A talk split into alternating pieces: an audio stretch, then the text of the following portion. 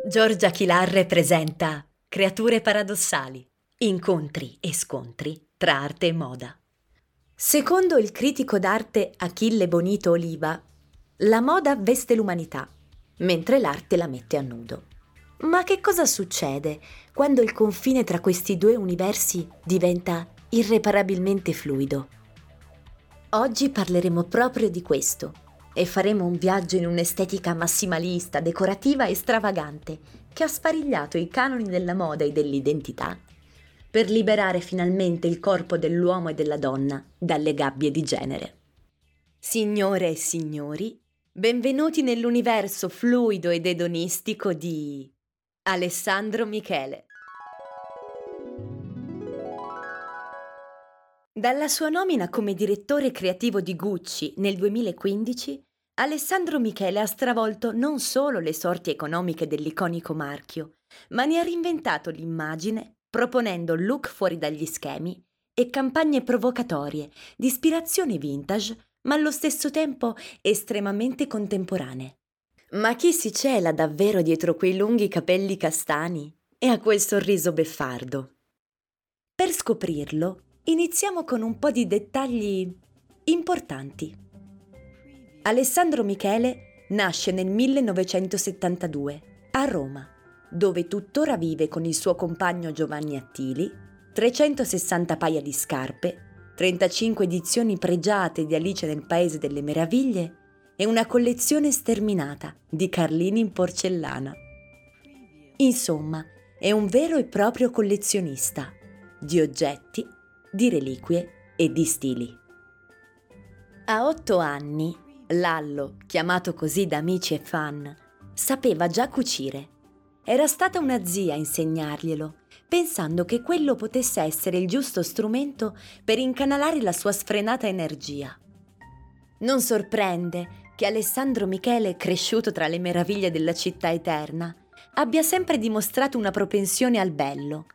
Sin da bambino era ossessionato dall'archeologia e dall'antichità, e i musei erano il suo parco giochi, un luogo di divertimento assicurato dove poter crescere, scoprire e sperimentare la libertà.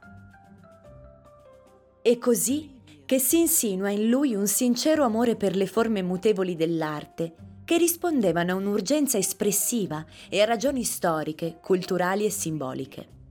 In quei momenti, capendo che l'arte non è separabile dalla vita che la produce, Alessandro Michele sceglie di navigare nello sconfinato territorio della creatività e, spinto dalla forte passione per il cinema e per l'opera, trasmessagli dalla madre, decide di iscriversi all'Accademia di Costume e Moda di Roma. Inizialmente coltiva l'idea di diventare uno scenografo ed è solo col tempo che si aprirà la strada nel mondo della moda.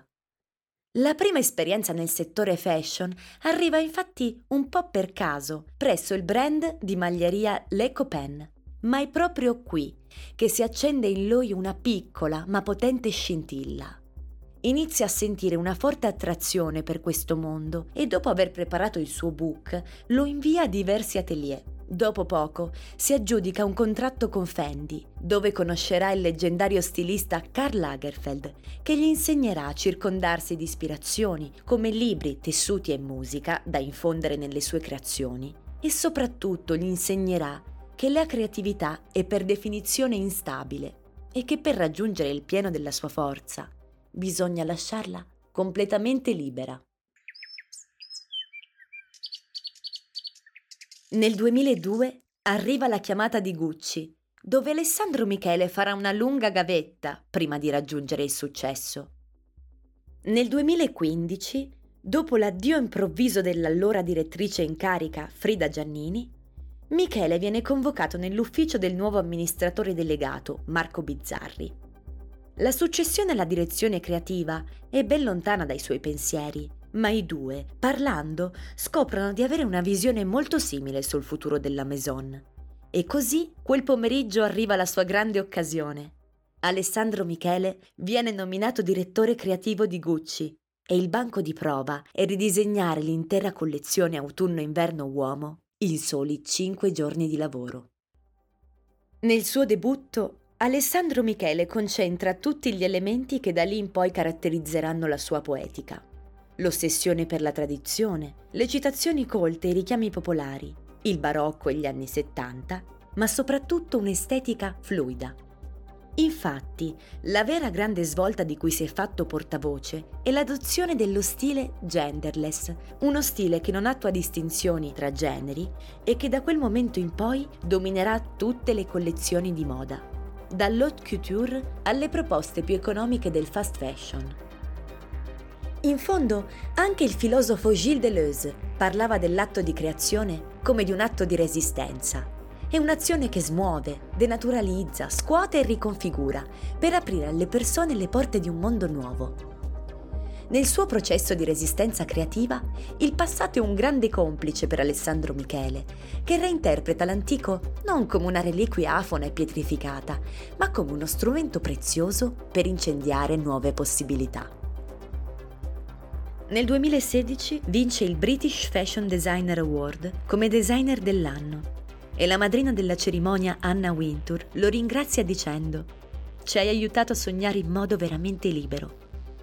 È vero, la moda ha contribuito storicamente a stabilire e ad aumentare le differenze politiche, sociali e di genere, e l'abbigliamento è sempre stato uno strumento sociale con cui i corpi potevano esprimere la loro identità, ma con cui più spesso sceglievano di mascherarla. Ora però, con Alessandro Michele tutto stava cambiando. Dalle campagne di comunicazione, realizzate in collaborazione con artisti e registi cinematografici, alle passerelle, vere e proprie azioni performative in cui cuccioli di drago, teste mozzate e serpenti sfilavano su set trasformati in ospedali asettici e caroselli immaginifici. Rispetto ad altri stilisti che hanno autorizzato un paradigma della moda scioccante, quali Martin Margiela, Alexander McQueen ed Emna Vasalia, Alessandro Michele ha imposto la sua visione con modalità meno radicali, ma che hanno comunque dimostrato una profonda efficacia nel nutrire il legame tra arte e moda. Le sue campagne pubblicitarie rappresentano ciascuna un momento unico e irripetibile, fonte e alimento del dibattito su temi di portata universale. Attraverso visioni, interrogativi e prese di posizione, Michele fa immergere in un'estetica onnicomprensiva e totalizzante, che si nutre di ispirazioni e archetipi che spaziano dall'arte alla musica, dalle metropoli moderne ai mondi utopici, dove il confine tra passato, presente e futuro, storia e mitologia si sposta continuamente. Quello all'interno della sua complessa poetica è infatti un viaggio nel tempo e fuori dal tempo. Scorci di Los Angeles, Berlino e Tokyo si intervallano a visioni di giardini incantati e paesaggi intergalattici. Fabbricatori di arche trovano posto insieme a collezionisti compulsivi, divinità dell'antica Grecia, popstar festaiole e giovani in rivolta. Sono mondi paralleli, a volte sovrapposti, che si delineano e si costruiscono capitolo dopo capitolo. E passando appunto pagina dopo pagina, capitolo dopo capitolo, nel duemilaventi, in un periodo che vedeva numerosi cambiamenti e riscritture di modalità e spazi, Alessandro Michele annuncia al mondo una decisione senza precedenti. Gucci si ritira dal calendario tradizionale di sfilate per concentrarsi su tempistiche più ragionevoli e su una comunicazione ancor più digitale. Ritenendo il momento della sfilata come un'esperienza catartica, tuttavia vincolante per raccontare in maniera integrale la sua articolata visione della moda, Michele scrive il primo capitolo di questo nuovo percorso, scegliendo di presentare la nuova collezione attraverso il film a puntate Overture of Something That Never Ended. L'inizio di qualcosa che non è mai finito è sin dal titolo una dichiarazione di intenti, afferma Michele. Ed è proprio così. Il film, simbolo e compendio della sua opera omnia, realizzato in collaborazione con il regista Gus Van Sant, ha sviscerato tutti gli elementi portanti della sua pratica. I riferimenti pop e quelli incomprensibili ai più, ma straordinari quando rivelati, fondono cultura alta e bassa, cinema e teorie di genere dimostrando come la conversazione tra mondi impossibili resti una delle costanti indissolubili della sua firma. Così, nell'articolato racconto ai confini con l'assurdo, il critico d'arte Achille Bonito Oliva, emblema di un universo colto e intellettuale, si incontra e si scontra con l'icona pop Harry Styles. Le note post-punk di Kim Gordon dialogano con il pop elettronico di Billie Eilish, mentre l'autore e filosofo transgender Paul B. Preciado, icona di riferimento per la comunità queer, declama all'interno di uno schermo televisivo una lezione sulla rivoluzione politica ed epistemologica. L'io narrante è l'attrice di teatro underground Silvia Calderoni, che incarna enciclopedicamente tutti i valori della Gucci di Alessandro Michele, dai tratti fisici intersessuali, che aprono immediatamente una finestra sulla fluidità, agli abiti che indossa, nuovi ed archivio, per accentuare la volontà di recupero di un atto creativo da portare avanti nel tempo. Tra spiazzamenti assurdi alla David Lynch e richiami al cinema di Hitchcock, a cui si lega a sua volta il cinema dello stesso co-regista Gus Van Sant, che ha realizzato un remake di Psycho riproducendo le stesse inquadrature della pellicola originale, ci immergiamo in una trama vacua ma profondamente evocativa. C'è il richiamo al Bolero di Ravel, che ricorda l'ultima sfilata di Gucci, e quello alla millenaria tradizione tessile asiatica che ha profondamente influenzato Alessandro Michele. Nella moda, come nell'arte, è spesso difficile appellarsi a un progresso lineare. Ogni vantaggio è sempre apparente e controbilanciato da una perdita, per cui se il mondo che osserva è sempre più eterogeneo e bramoso di libertà, questo porta inevitabilmente a una rottura con la tradizione. Come per l'arte nata con l'arrivo del Novecento, a cui togliendo gli eccessi, le sperimentazioni e le stratificazioni, ciò che restava era un puro esercizio tecnico, non più sufficiente a garantire la libertà agli artisti, gli atti basilari della moda hanno cercato un contatto sempre più vicino ai bisogni contemporanei.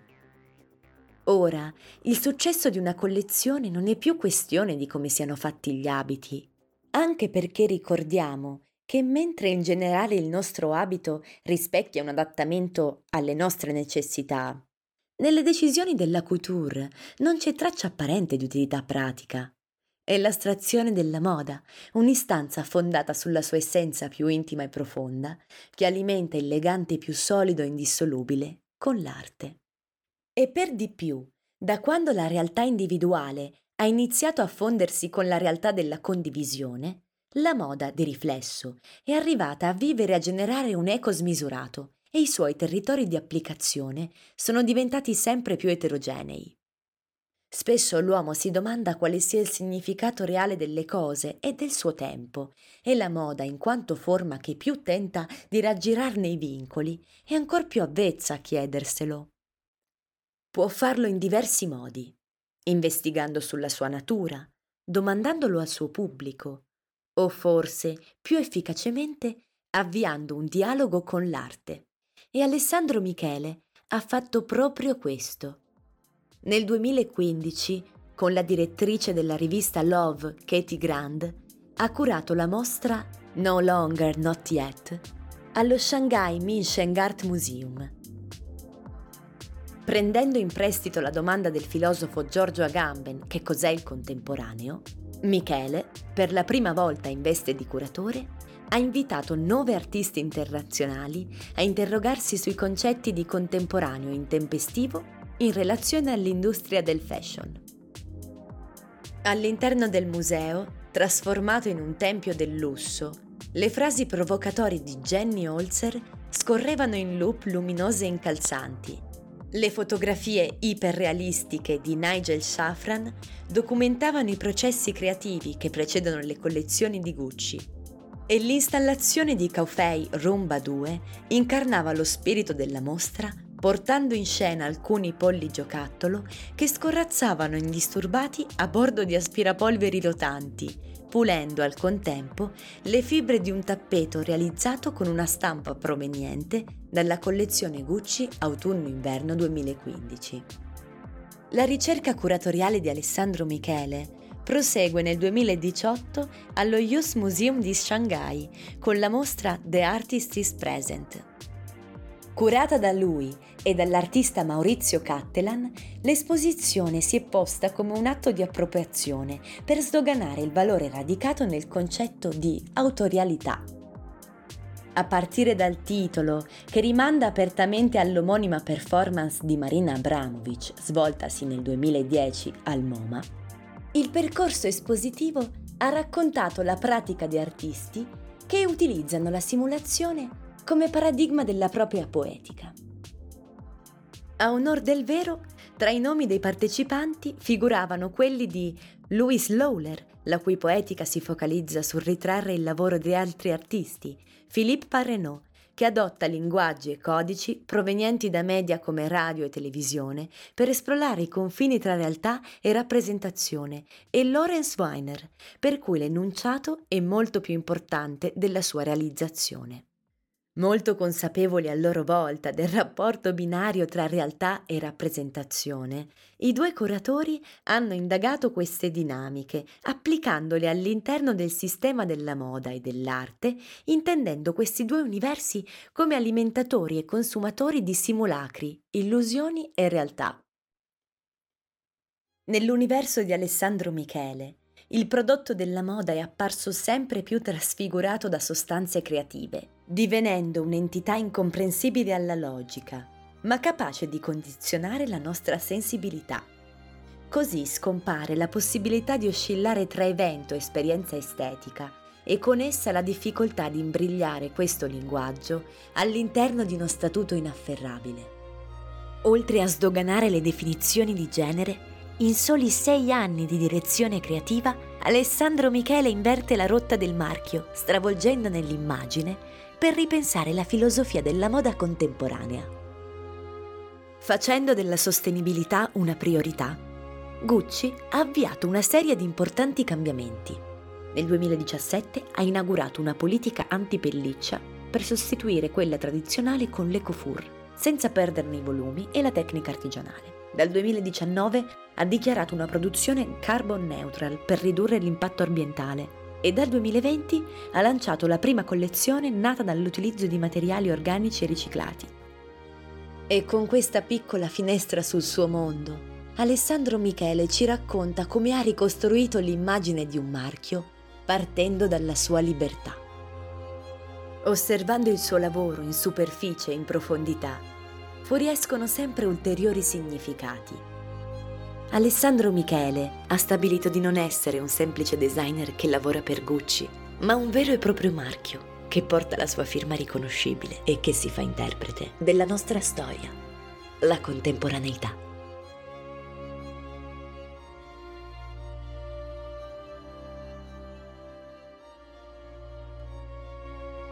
Vi aspetto il prossimo lunedì a Creature Paradossali.